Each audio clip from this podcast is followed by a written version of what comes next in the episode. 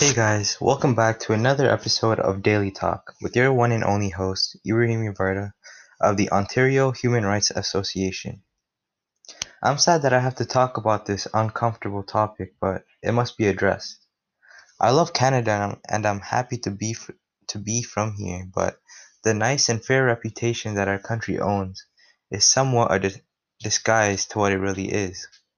Canada was voted one of the best and safest nations in the world but in reality it's no different than anyone than anywhere else in the globe that suffers with discrimination within its borders. Let's start from the way let's start from all the way in the beginning of our country's history and sort of move along from there. In the 1800s, Canada Canada's government at the time wasn't content with the differences in culture with the indigenous. They then created the concept of residential schools that were mandatory for all First Nation children, were they to be taken away from their families and forced out of their culture and religion. Many children there have been abused and murdered by teachers, and only a small few have managed to escape. The disgusting part of all of this is that it was legal for almost two centuries and ended in 1996, 24 years ago. Canada's history with racism is no better than the Americans and African Americans. Still today, the Indigenous face discrimination among themselves systemically from 2007 to 2017. There still has been reported that the RCMP have said that their officers have shot 61 people across Canada, and 22 of those cases, the victim has been Indigenous. Twenty percent of the death total settings were in, in indigenous communities or off the reserves. Now moving on to near the end of 2019 and start of 2020 is where the start of discrimination against Asians started to occur.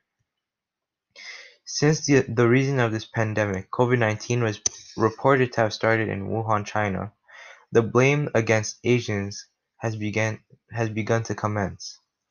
On June 15th and 18th, researchers from Angus Reid Institute and University of Alberta questioned 516 Chinese Canadians about their experience with racism during the pandemic.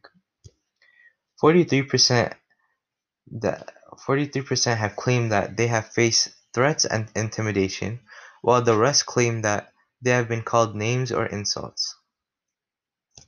Asians also have said they have been frequently exposed to racist graffiti or social media posts.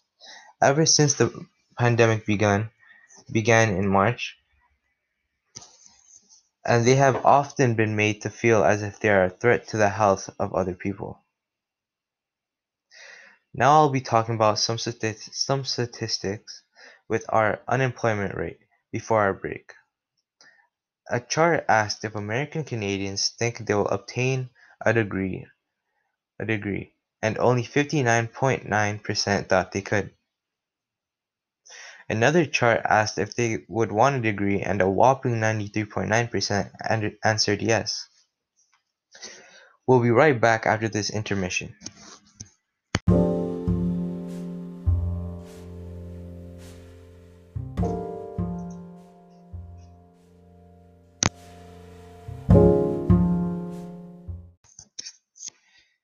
Hey guys, we're back and we still have tons to discuss. Islamophobia has been constantly growing in Canada since the early 2000s. In 2005, 38% of people saw Muslims as targets for racism, with it now increasing to 59% in late 2019. Society today has been missing a voice. I don't think it should come from one person in particular, but from groups of people. I think today we are lacking voices from those who have been oppressed because of fear from others. The less we hear from those oppressed, the more the discrimination continues onto others. To those who to those out there who want to help but feel like they can't, there are still things that seem small but help in the long run. If you are out in public, you can help by protesting at your local block with friends and family with signs and chants. If you have a strong platform and you're listening right now, Use your platform to maybe host educational and social events on these rough topics. If you're at home, You can still spread awareness by reposting posts on social media apps like Instagram, Snapchat, and Twitter. Lastly, you can also sign petitions, create peti- petitions, and if you're on Instagram, put petition links on your bio.